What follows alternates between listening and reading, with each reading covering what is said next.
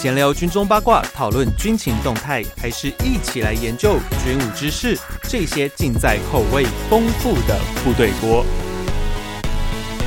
欢迎回到每周三吃过的时间，这里是部队锅，我是联合报军事记者徐伟。在疫情肆虐的两年之后，那在今年比较解封之后，但是又遇到了两岸之间关系比较紧张，我们就可以常常看到，就是国军今年的演训活动哦，蛮多都已经上到我们的新闻的那个画面上面。但是呢，在很多的这种军演的场合中，我们可以常常会看到，就是。很多军方常会强调说联合作战，联合作战，我们运用什么联合勤监侦，巴拉巴拉一堆联合联合。其实，在那个九零年代之后。那个我就笑称啦，美军常会有两个词哦，就是非常的潮流，一个叫 advanced，一个叫做 joint 哦，就是你要么就是什么都是联合在一起，要么就什么都是很先进哦。不过现在这些词其实也落伍了，现在新的词就是 next generation 哦，因为在前面的 advanced 已经被用光了。不过今天我们就要来讲 joint 这件事情，因为其实在这种很多联合作战里面，我们常常可以看到，就是有所谓的空空地协调管制官哦，他们就会做很多地空的协同作战啊，例如说就是绕空军的人来打啊，或者说是绕海军的舰炮炮来轰，那这种很多时候，哎，其实还包含一个，就是绕那个炮兵的炮来打。那这些时候，你要怎么样去协调各个部队之间的火力支援哦，或者说是如何同时去做弹着啊什么之类哦，这都有赖于这些地空协调官他们很精细的计算，甚至说他们对于火力发扬怎么样去做评估，其实这都很重要。所以对于整个战场的环境来说，这些地空管制官其实是一个很重要的一个角色。不过说，哎。美军在这方面其实做的很精进，可是，在台湾呢，我们现在是做的什么样子？我觉得这是一个，诶，很值得去研究的一件事情。尤其在联兵营哦，大概在三年前我们开始睡醒之后所谓的联合兵种营之后，诶。有很多的地空协调官进来了嘛，然后说什么哦，支援联火力连什么巴拉巴拉，然后就要无人机哦，要空军的联络官什么之类的。我们可以看到，在很像今年的联勇操演里面哦，也是很强调说这种地空协同的作战。其实，在我们媒体区旁边有一个小小的帐篷，里面全部都是地空协调官，但是他们在做什么事情？我们今天就来好好的了解一下。那另外。跟目前就是所谓联合作战做到最疯狂的美军来说呢，诶，我们又有什么可以在更精进的地方？那今天我们就来讨论这件事情，来研究研究一下。它可能有点深奥，但今天我们就想尽办法用比较简单的方式来跟各位分享。那今天呢，邀请到的是军事专栏作家赵林，赵兄，好久不见，好久不见，各位听众朋友，大家好。那今天就有邀请，就是对美军方面哦，就战略战法方面研究很深的赵武林赵兄来跟我们大家来分享一下，也诶。很多人其实应该会说你叫特大了，特南大，这应该是你比较 不敢当，大家比较会知道的一些名称名称哈。那今天我们就来聊，就是在地空协同作战，其实这种东西发源的非常非常早，其实甚至在二次大战诺曼底登陆的时候，前一个诺曼底踏空降，其实它也是一个地空联合作战的一个形体。但最早最早，其实因为空军是从二战之后才从美国陆军分出来的嘛，对，那。在这之前哦，其实对于联合作战、地空联合作战，其实比较没有这个想法，多半都是炮兵的火力支援。那在后来慢慢的延伸到说，哦，就是空中的火力，因为开始有所谓的轰炸了嘛。那你陆军的轰炸，因为毕竟我们要防止的是所谓的那个 friendly fire，我们怕自己被对对对，blue on blue，对，我们怕自己被打到就 blue on blue 这种事情哦。所以才会开始出现说哦，我们要怎么样去协调，怎么样去做更精准的火力发扬，然后避免伤到自己的友军哦，避免伤到自己友军是一件很重要的事情。诶，可是这种跨军种的火力发扬，我们常常想说哦，就是我遇到前方有火力打到我了，我可能遭受到一个很大的压制，那我去绕个友军过来去轰你。可是这种所谓的协同作战啊，我们今天先讲到这种这种核心的协同作战，它当初这种会发展到美军现在这个规模。他们的想法是什么？那是不是因为说，就是步兵终究，或者说是地面部队，其实是很容易遭受到同一个平面的攻击，所以他们才需要做到整个立体层次的作战？呃，我想早一点，我们从例如说从越南开始看好了。嗯，越南有一个极大的特点，就是那个旋翼机大量进入战场，对不对？嗯，所以它成为了一个很好的一个所谓的不管是观测、协调，甚至提供火力的平台。嗯那那时候，另外还有一些像轻型的飞机，它会做一些像 forward air controller 的工作。例如说，他看到敌人，然后他会发射一个有烟幕的火箭去，然后把敌人标出来。对，所以它非常重要的事情是什么？因为我们很清楚，就是在越南那个丛林的距离里面，其实地面部队的目视距离受到很大，因为受到直批等等天候的因素受到很大的限制。那如你要怎么去突破这限制的时候，就回到您刚讲，就是我变成要立体化，我必须要把我的观测能量，我借重跟空军或者是跟陆军航空单位的协调，把我的观测能量提升起来，不要在地面上跟对方在一个很短的目视距离内短兵相接啊。所以其实也就是你之前常跟我讲，就是我的那个。范围，我的课，我的接战距离接战距离要延伸，对对对，嗯嗯。然后到了后越战过了以后，我们到了八零年代，美军那时候他就在推另外一个东西，叫做所谓的 Air Land Battle 空陆战，嗯，对。所以后来他们就把这个观念就挪到了第一次波湾战争上。所以后来你会发现说，哎，一百小时地面战结束，为什么？因为前面有整个 Air Campaign，整个空军作战在为这个。最后的一百小时地面作战去做铺路，嗯，对，所以其实你会发现这是一个很绵密的体系，从越南的丛林必须要借由旋翼机、借由空军来去延伸部队接战距离跟观测距离，到后来空陆战准则出来，到后来第一次波湾战争等于把空陆战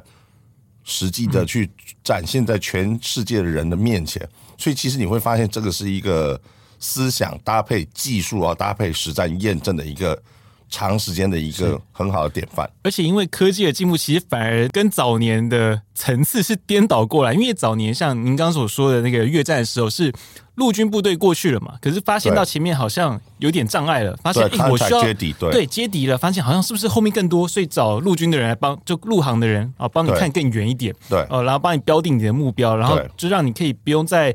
短兵相接的情况之下，就可以打到对方。那到后来，其实像波安战争，很明显就一堆巡弋飞弹开始打的时候嘛，就变成说，哎、欸，反而是空军的人想说，哎、欸，我空军的人先帮你先铺好一个底，好，先把那个你可能比较大的威胁先处理掉了之后，你陆地的人再上去，像 Marine 哦，Marine 先上了，或者陆最后的就是那个陆军的人上去了，就。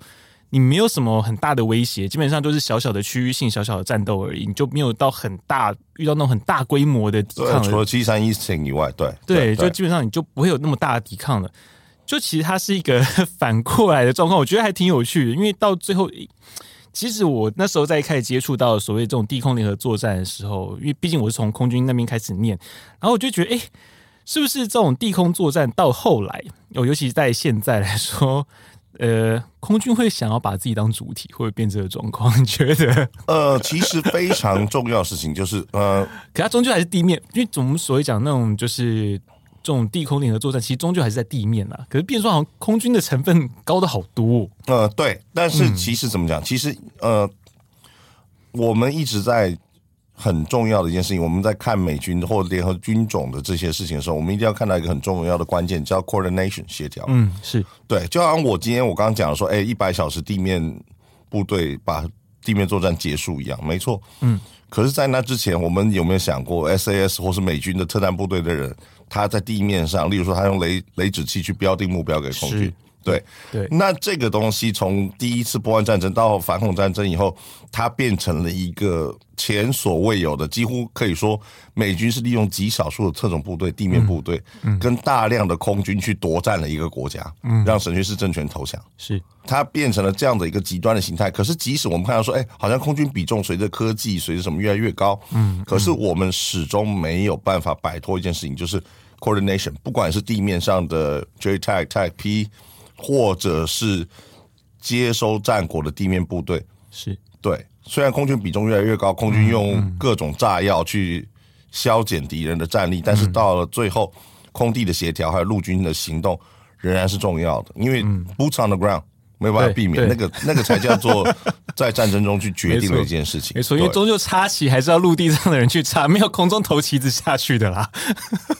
呃，对 对，对，但是我我的我个人观点是我其实是觉得协调是最重要的事。没错没错，因为重点是在于你怎么去协调，尤其是相互军种之间的搭配，我觉得这个很难。军种搭配是件是一件非常困难的事情，因为毕竟呃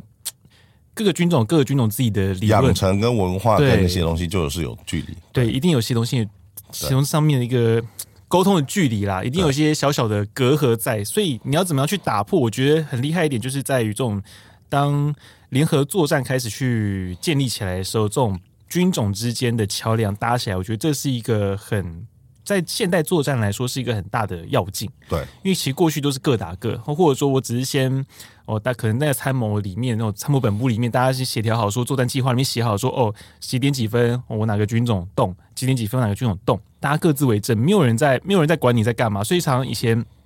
早年了，像二战之前或一战的时候，很明显啊，就会有一种那个炮兵打到了，就我人还在现场。其实以前就常会发生这种事情，可到你协同作战之后，你就发现这种事情就减少。为什么？因为我开始会各个部队之间我们就会沟通了嘛，就变成说你要撤出的时候，你就有个 feedback 给我，然后我就知道我这时候可以炮击，或者我什么时候要炮击，我已经告诉你了，你的人可以在这个时间前我就先撤离，而不会说哦打到自己人。就我们刚刚一开始有讲到 blue on blue 这种事情，这就不会有。诶，可是接下来刚武林哥有聊到说，就是那种特遣队这件事情，因为其实。以 JTAC 来说，过去它其实算是一个比较偏在营级层面上面，就是一个比较高阶。那其实像过去美军他们在所谓的那种火力协调官啦，因为 JTAC 它的层级是比较高，可能配属部队可能在营级或是连级以上。可是呢，这个事情其实到后来在阿富汗战争或包括两伊战争，其实也开始在改变。其实更关键是在阿富汗战争这一块里面哦，你会发现到，诶，这种小部队战斗会变得越来越多，越来越越来越重。那这时候，他们其实，在人力的配属上面也会开始有一些改变。我们就可以聊一下，就是这种 JTAC，但美军他们是怎么样去建立这个制度？那其实很多人其实会把 JTAC 搞混了，想说哦，JTAC 是不是就是一个很专门的哦，陆军专门的一个联合作战管制官？但其实 JTAC 它是一个资格的认证，它并不是一个呃专门的职位哦。其实你今天任何一个人都可能变成一个 J。这样讲其实不是很精确的，但是我可以基本上我们就讲说，其实你任何一个军种的人，你都可能成为一个 JTAG，但是成为一个 JTAG 之前，是你必须要取得这个认证，你才有那个资格去绕人、绕飞机去打人哦。那我们就来聊一下，就 JTAG 在美军里面啊，它是要怎么样去建构，怎么样去养成？那陆海空。其实他们都自己有各自的 JTAG 那包含像我自己比较熟悉的空军，它其实就有 CCT、CCT 跟 TagP。那早年的 CCT 其实它只负责野战空降的，呃，不叫野战机场的起降管制。但是到后来，因为你知道吗，就是人缺少，因为其实 JTAG 的人力，因为一方面它的。验证是它的测验是非常的困难，它淘汰率很高，几乎九成以上哦，就基本上十个里面可能才出一个，就是可以说是那个万中选一练武奇才哦。所以，变成说他人很少，所以到后来你 CCT，因为本来 CCT 的能力就是高于 TACP，所以变成说他们到最后也要做 TACP 的事情。那 TACP 就不用讲了嘛，他们本来就是在做这种前进终端导引的事情哦。诶，可是海军也有，陆军他自己也有所谓的 JTAC，那这些 JTAC 当他们今天在一个共同图像的战场上面，他们会不会打架？呃，这样讲好了，就是说，在传统的部队里头，你的这个要求进阶空中支援，要求 CAS 的东西，他们会怎么讲？他们会随着，例如说，一个空军的战战斗指挥部，嗯，来去做这个事情，嗯。那阿富汗战争比较特别的原因，是因为他没有用一个。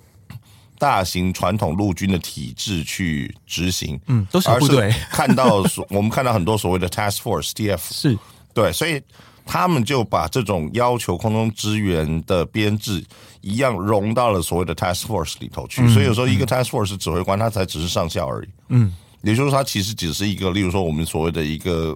一个一个群这样的一个指挥官而已，对。但是他的幕僚或他的编制里头就已经把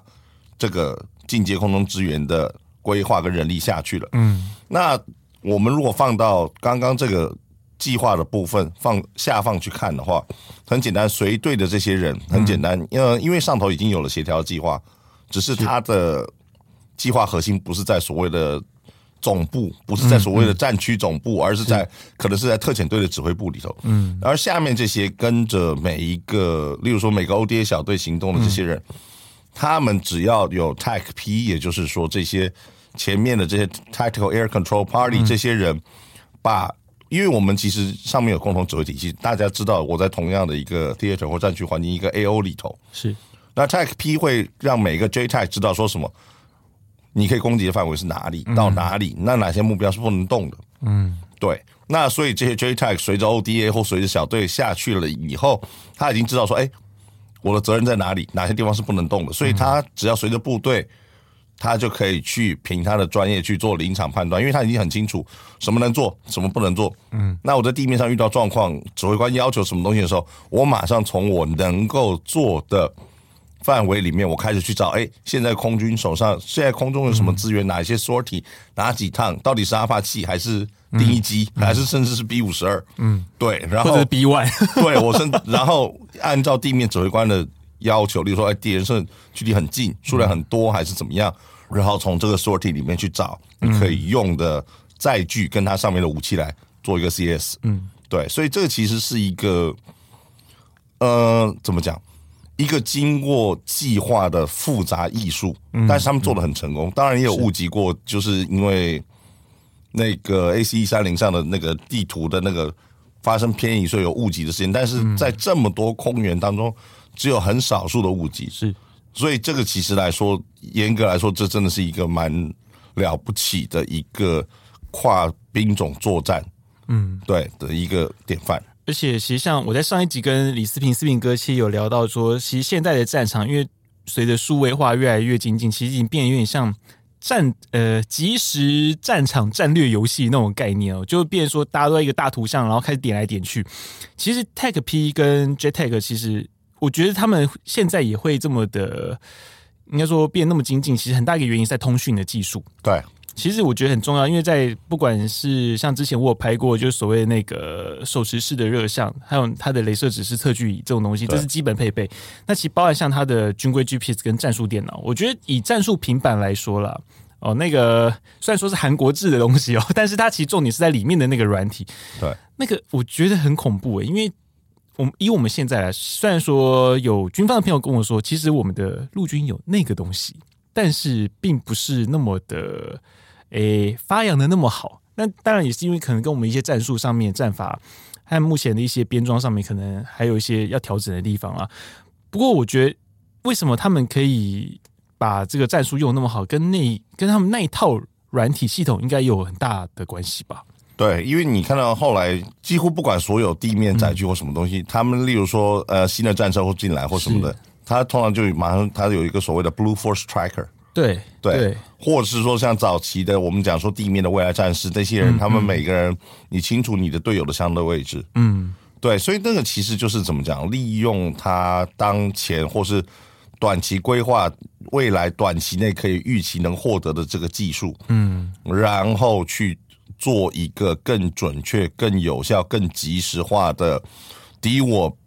敌我位置的标定。嗯，嗯，对，所以就像我刚刚讲，你提供了你提供他的战场图像以后，他就清楚了，哎，这里是可以攻击的，哪里是不可以攻击。对对，对，就把这个失误减少，所以有效的通讯，甚至是频谱的占领，甚至是卫星。嗯、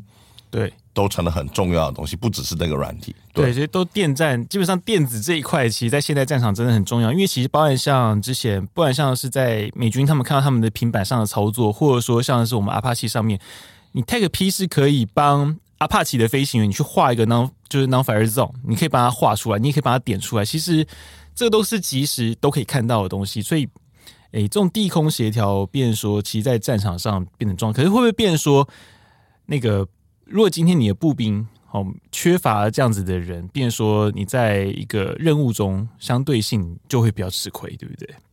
你现在战场上其实好像很需要这种东西。其实严格来讲会很危险，对，因为如果很简单嘛，大家都清楚，就是跟一个球队在进行比赛一样，如果每个人都很清楚对方的自己的人的位置和整个球队的战术，嗯，就好像例如说像橄榄球，你就可以很顺利的进行，嗯，但是当你不按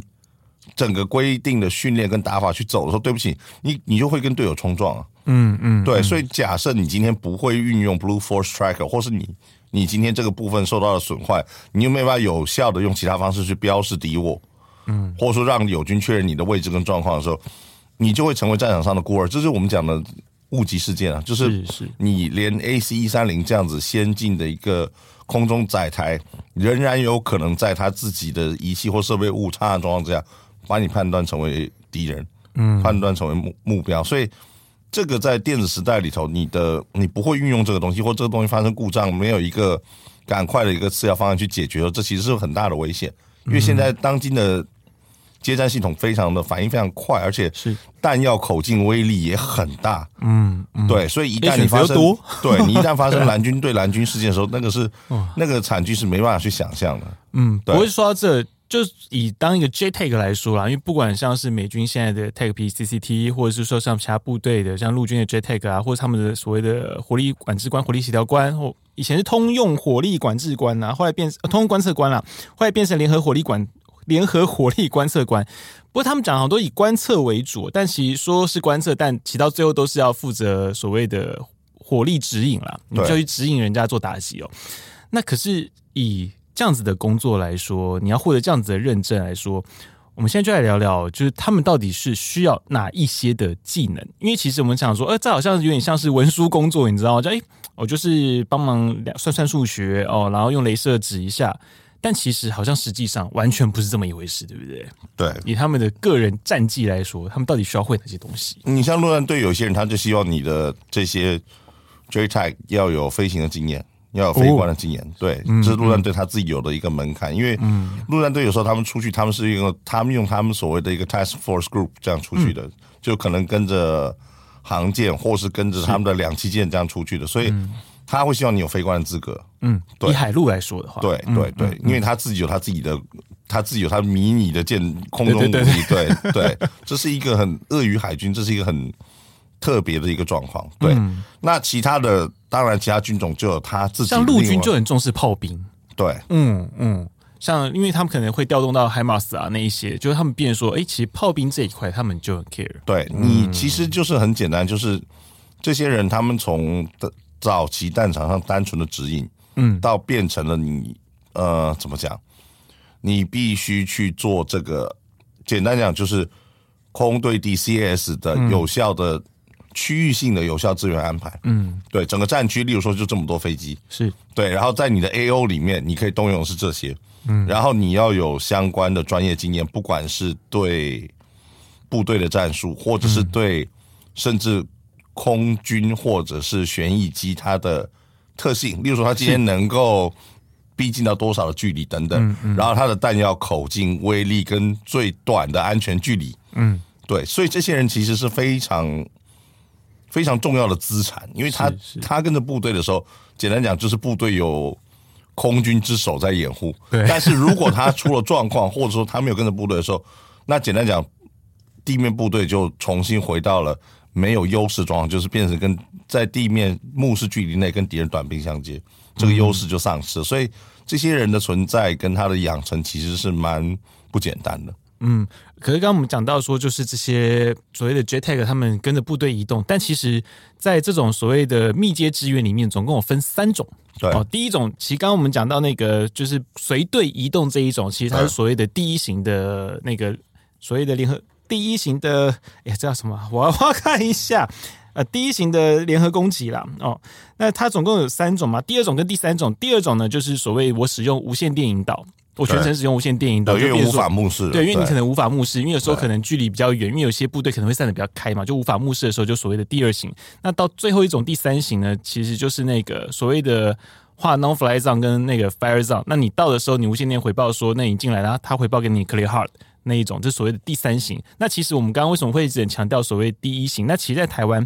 比较多是像二三型。比较多，我们比较没有在第一型的原因，当然。我觉得可能其中一个是关于我们的前管官啦，我们前管官比较没有像美军那样会很重视你必须要有呃战斗的能力这一件事情，因为其实你看，像不管是我比较熟悉，像 CCT 或 t a g P，基本上它都是隶属在美国空军的特种作战指挥部里面，它都是特战人员。那相对的台湾，它就比较说是在联兵营里面，比较像是一个幕僚的人员啊，就是他，呃，就是他其实。应该是这样说，就是也许就像我刚刚讲，反恐战争当中，嗯，你的这些空中协调的人就融到特遣队里头去了。那台湾现在采用的做法就是比较像大陆军一样，因为也许你的营或连要求空中对地的密接支援，所以我就把这个地空作战的协调就规划在整个大陆军的体系里头了。对，当然这样有它的好处，但是也有它的问题。嗯，你觉得它的好处是在什么地方？因为很简单嘛，因为就是一个传统性的编制，嗯嗯，对，所以其实你今天怎么讲，你不需要去做刻意的修改，因为很简单，嗯、就是假设今天，嗯，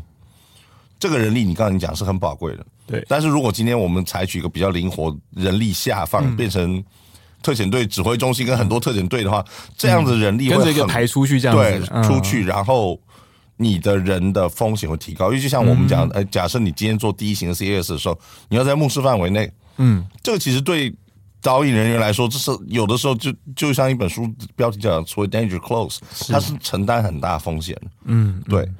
那可是如果相对你今天回到所谓的大陆军的体系里头去，他今天营遭遇到了敌人的状况，或连遭遇到了，他跟后方无线电取得联络以后，在后方的作战中心里头跟空军的人去联系好，把空中武力投射下来。是。那但是这样的风险，就对至少这些联系的人，liaison 这些人来说。风险就降低了，但是 precision 它的那个精确度都会比较低吧？相对性来说，呃，如果我们如果要真的追求所谓及时性跟精确度的话，嗯、当然你进行第一类 CS，你在现场，嗯，那当然是最，最高的，对，因为你的专业对在前线，那当然绝对是最好的。嗯嗯，那接下来最后我们就可以讨论到我们现在台湾的状况，因为其实之前我跟陆军有聊过这件事情了，但是以他们目前现阶段的做法就是。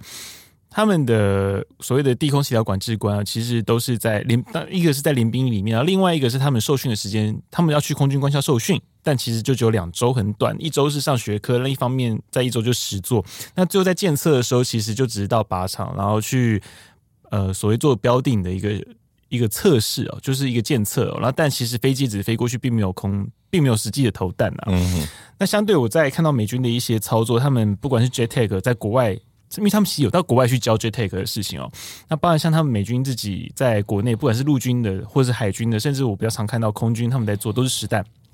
而且其实他们的课程都很严格，至少大概就是两年呢。他们其实花的时间很长，因为其实 JTAC 这个事情，今天我们会。尽可能，其实刚刚我们都没有讲到很深奥的地方，因为其实 JTAG 这东西你要讲到很深，真的是深到炸开。因为其包含很多战术战法，你的参数应用，其实它是一个很复杂的一个过程。你会把一堆准则搬到现场？对对对，我们其实我们就要把那个准则一叠一叠的书都搬过来哦。但其实我们今天就讲很简单，但其实他要会的很多。其实我我再可以再稍微再讲一下，其实他们就是要你每一个每一个战机的。参数，你要会它的飞，它能飞多快，它能飞多高，它能飞多低。我重点是飞多低这件事情。那你今天你要用 A ten，A ten 上面的武装有什么？然后你今天用十六，十六的武装上面有什么？甚至你有只有 B one，你 B one 它今天能带什么弹过来打你？在什么场合，我可以用什么弹去打？我有多少的距离？像刚刚那个武林哥有讲安全距离，因为其实这个以 JTAC 来说其实很重要，因为我们刚刚一开始就有说 JTAC 很重要的一个目的是。并不是打敌人，是我不要打到我自己人，这件事情非常非常的重要，就不让不入这件事情。那这样举个例子啊，就像那个二零一八年的时候，就我在之前的新闻上我有写过，就是那个美国空军的那个泰皮叫 Cam Kelsey，他就创下了三十五公尺用四零机炮去击杀敌人的记录。那个其实三十五公尺大概多远哦？其实大概就是一个停车场从开进去到尾巴的一个距离而已，其实很短。我们常常想说，哎，三十五公尺怎么感觉好像有点长？但其实以四零炮的那个高爆弹的爆炸距离，而且在空军的眼眼光看地面，其实是很近的，很近。你用你用 AC 幺三洞去打的时候，你要想哦，你那个炮管抖一下。那个距离搞不好都不止三十五公尺，因为飞机的速度，对对，速度快，然后又有震动，那个抖一下搞不好都不止三十五公尺，所以变说它能够在这么短的一个距离，能够去很精确的去轰炸敌人，其实这个是很困难的事情。那当然他们要靠的就是技术嘛。那一方面是你地空协调，你的无线电。的技术，另一方面是你镭射，因为你可能要用镭射值，用 pointer，或者说你是用那个所谓 designator，就是你用镭射标定器运到导地狱火飞弹那些之类的话，你可能需要用到镭射标定器，它其实需要用到很多很大量的技术去堆，哎。这样讲，它好像就是用钱堆起来的嘛。对，其实某程度来说，还有机上像 topography 那个地形比对那些东西。对，地形比对那些，因为你要叫好假假设说，我今天叫一架 F 十六过来，那你今天你要挂什么夹仓？你要不要挂 Latin 或者挂 Sniper，对不对？或是你今天是一个升级完的那个十六 V，或是你今天 F 三十五哦，本身可以做地貌飞行的，那我要到哪个点之后去做投弹？你要怎么去引导？你在平板上，你要引导它所谓的那个叫 initial point，跟你离开的脱离点，你要怎么去引导它？其实那个是，那个其实是 TACP 和 CCT 去帮你画出来，并不是飞行员自己到现场去我自己找，因为飞行员到现场时间可能只有三十秒，对，因为现在飞机速度太快，太快，他可能在现场只有三十秒不到的时间。那所以说，前面这些东西完全是要靠 JTAG 去帮你去指引画出来。我要怎么帮你排你进场的点，你 holding 的点，你进来的点，那你离开的点，那你到的时候，你跟我讲，我知道你在哪里，然后我跟你说 clear hard，你就可以打了。我其实这是一个很大一连串很复杂的事情，不过在台湾，它就浓缩成两周的课程。所以，变说像之前连友操演的时候，我就。因为我一直很 care JTAG，就是在台湾做联合作战的事情。因为其实我们毕竟岛屿小嘛，你部队岛屿小，部队少，兵力也很少，武器也很少，所以变成说你在一个战争战事中的时候，假设说遇到敌船团哦，不管是要登陆也好了，或者说今天是在海峡中线遭遇的也好，你海空军哦，或是说陆海空军之类的哦。你要怎么样去协调你的武器的运用？其实它是一团在一起，它并不是说我各军种各自自己玩就很开心的事情，它不是，它是一团在一起的事情。所以那时候我就问，在连我就直接问啊，你们那个连战，你们是要怎么样去做沟通协调？呃，第一句就跟我讲时序，你知道这个时候整个傻眼，你知道吗？时序不是吧？你我虽然说台湾真的就是因为训场小，像保利山那些，所以变说你飞机好像就真的没有什么可以。待命啊，然后可以现场做引导，因为那个时序也会被拉长，因为毕竟你可能就早上九点到十二点的时间可以打嘛，你可能时间就比较短。Anyway，那我觉得那是另外一件事情。不过，变成说我们就是很多的操演，我们还是在时序这些事情。哦，你几点到几点？你这个部队进来？你几点到几点？你这个部队到哪里？当然，这是一个作战计划，这是本来在我们任何一个作战的场合中，其实都是会会有的事情。不过，变成说你就缺少了一个。比较能够有弹性，因为其实 JTAG 它很重要，是它能够让你的部队移动中有弹性。它并不是说像我们刚刚前面讲，以前在没有所谓这些协调官的时候，你的部队就是几点几分到哪里，你到不了，你可能就是被轰到轰得一塌糊涂。可是你今天有这种协调官之后，你就没有这个问题。为什么？因为你人家会知道说有个战场共同图像，知道说，哎，你还没到，那你的人赶紧协调说，你的人可能要往前往后。你就可以有有个空档出来，你就不用担心说你可能就有 blow on blue 的事情。那武林哥，你觉得就是以现在啦，这种操演上面，我们现在的一个做法，因为各营现在我们联兵开始嘛，我们就各营可以希望自己有自己的火力协调的一个能力，但现在这样子就是你只有两周的训练，其实很少。那也并没有一个很真的时机，就可以让陆军的人哦，因为现在的联兵都是陆军的人，我们并没有像美国那样有自己的空军，有自己的特种作战指挥部，有自己的 CCT 或 TACP，没有一个让陆军的人可以去很，就是比较能够发挥，去让他们可以去引导空军的兵力去做投弹啊这种场合。你觉得我们其实对于这种整个联合作战来说，是不是还有一段长的路要走？其实，呃，我必须这样讲，就是很多事情要靠人去想办法出来，嗯，或者说要靠人去反映出来，然后上级去修正政策，嗯，对，因为就像您刚讲，第一件事情是你按照时序去规划战场的话，那是一般的计划，对。但是很显然，我们听过很多的格言，就是一旦子弹飞过头上以后，计划就乱成一团。没错，全都变了。对，所以一旦你这样子定的一个。僵硬的计划的时候，如果部队能够顺利的按照计划去推进就算了。嗯，他一旦不能，任何一个部队没有办法顺利去造的时候，最后就是可能会满盘皆翻。嗯，因为一个人落后，一个单位落后了以后，可能接下来所有的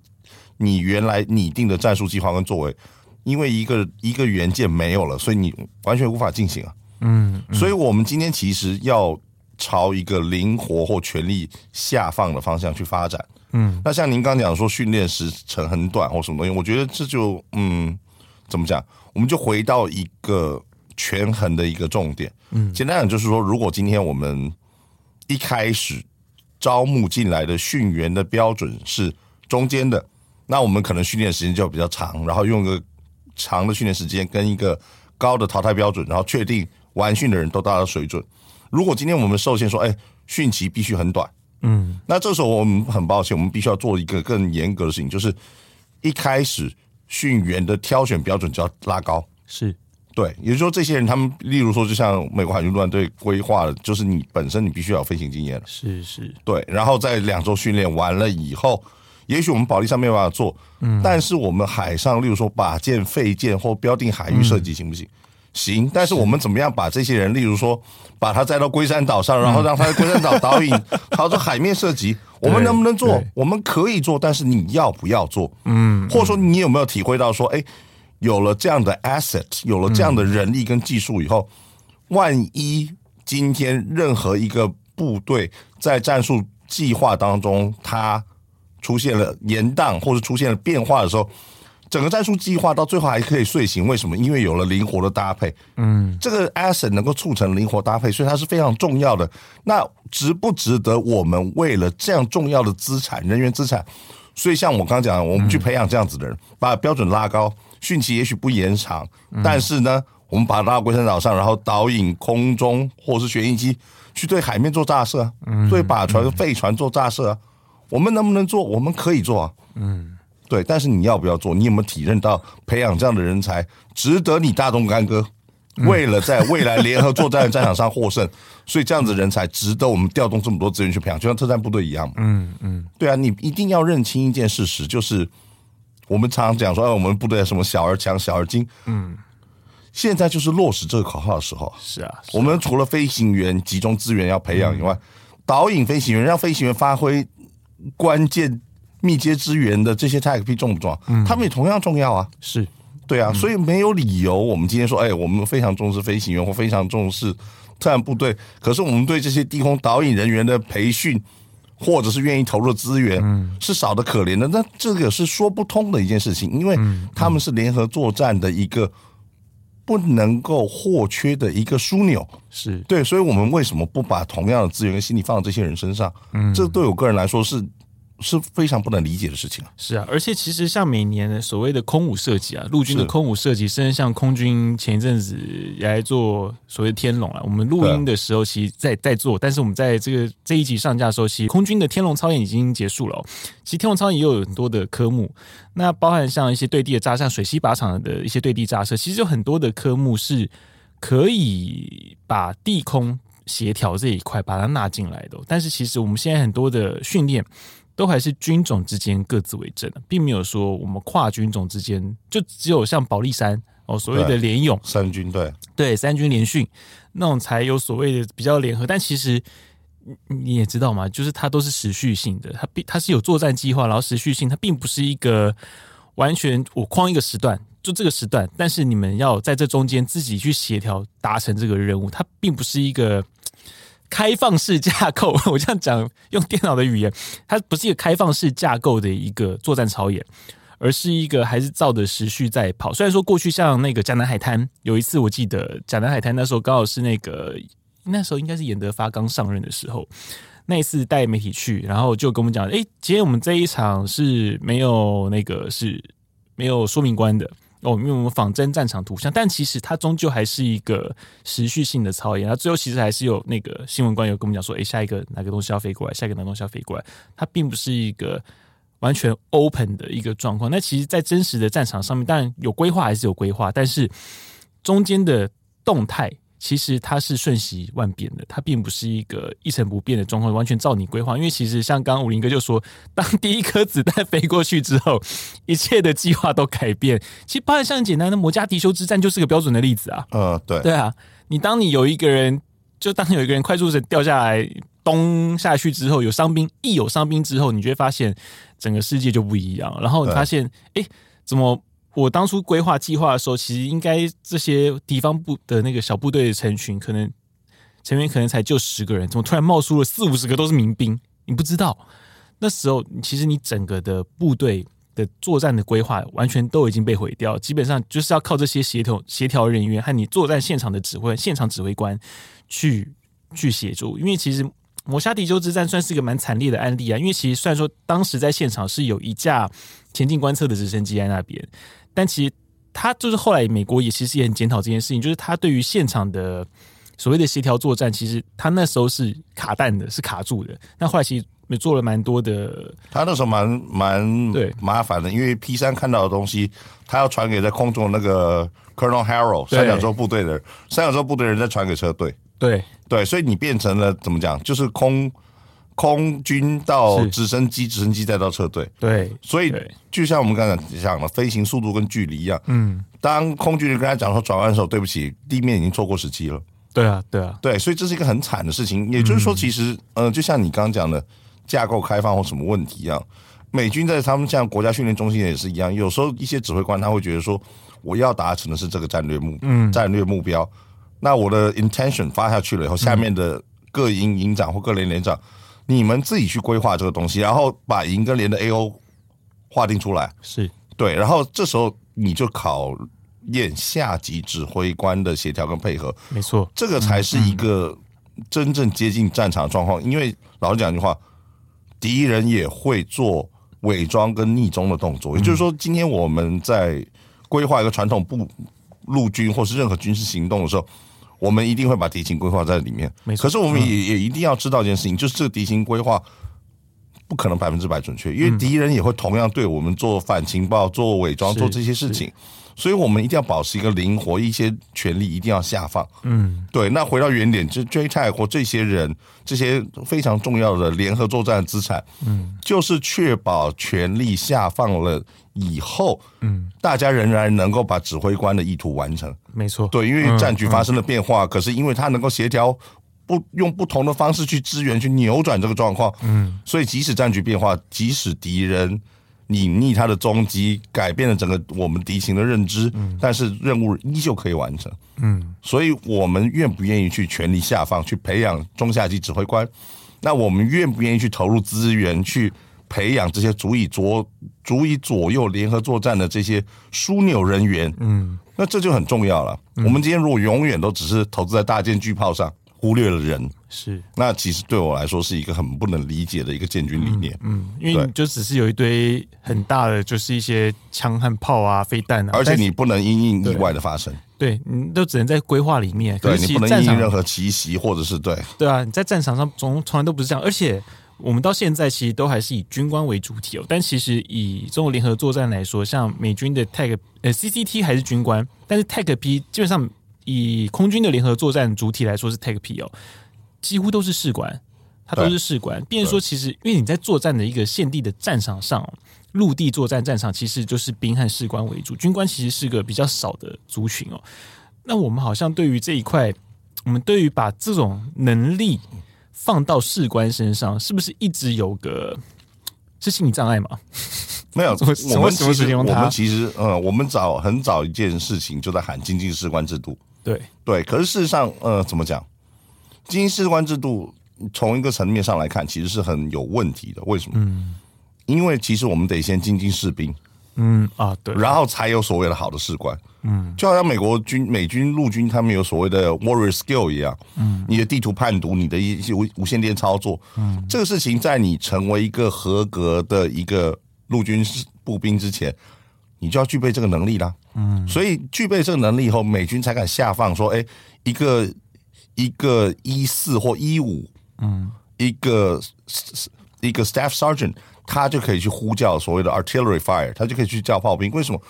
他在成为是他在成为下士，在成为上等兵之前，嗯、他就能够地图判读了。嗯，嗯，上级就已经要求他有这个 warrior skill 了。嗯，那如果我们今天在士兵的养成，对不起，我们就一直在 cut the corner，在走捷径的时候，我们的士兵就已经没有办法地图地图判读了。是，那当然等等到他到了所谓的士官的时候。你怎么敢放手叫他去呼叫空援或炮援？嗯，所以最后所有这些东西怎么样？又调回军官身上，是还是回到原点吗？地面上有那么多军官吗？没那么多，我们现在军官缺。对啊，对啊，而且是基层军官哦，对啊，并不是高阶军官，是基层军官。对，因为他们要随着部队去动。对啊，对啊，所以我们还是要回到原点嘛，就是你到底未来的战争是什么？嗯，然后你现在建军甚至投入资源的方向，真的是因应未来的战争吗？还是你脑子里想的战争？嗯，对，这个是我觉得我们全民要去监督国防、要去做这些事情的时候，我们要去思考的事情。嗯，而且我一直觉得，就是以陆军啊，虽然说现在陆军是部队是数量最多，不过整个在战术战法上面和他们对于个人的精进上面，就是以单兵进技能的经济上面，我觉得还是有一个。还是个距离啊，对，因为其实像包含像你联合作战这一块，你 take P 和就是以 JTAC 来，我们讲 JTAC 这个资格不是单纯的你的职位哦，就以 JTAC 这件事情上面，我觉得还是有蛮长的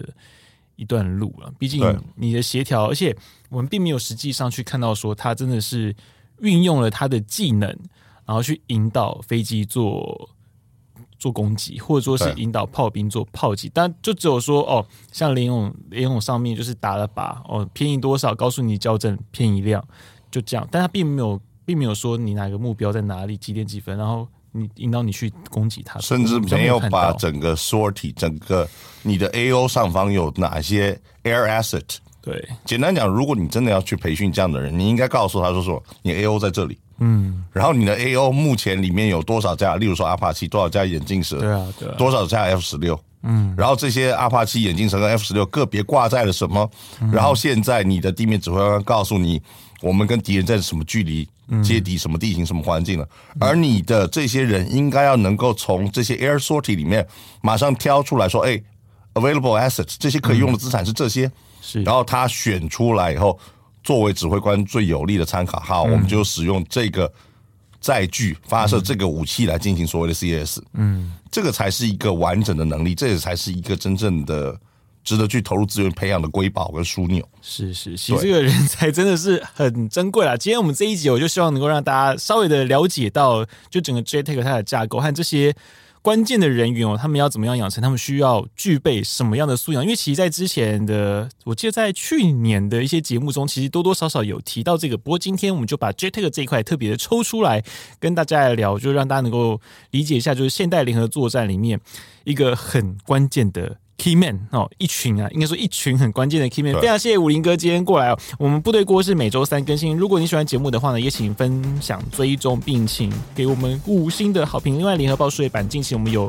提到就是关于加手纳基地换防的事情，因为 F 十五呢迁走了，换成 F 二十二过来。不过以后不是驻地，而是轮调。那这之后会对我们整个东亚牵动着什么样的一个敏感神经呢？那也欢迎大家前往收看。那我们部队锅下周三见，谢谢武林哥，谢谢，谢谢，拜拜。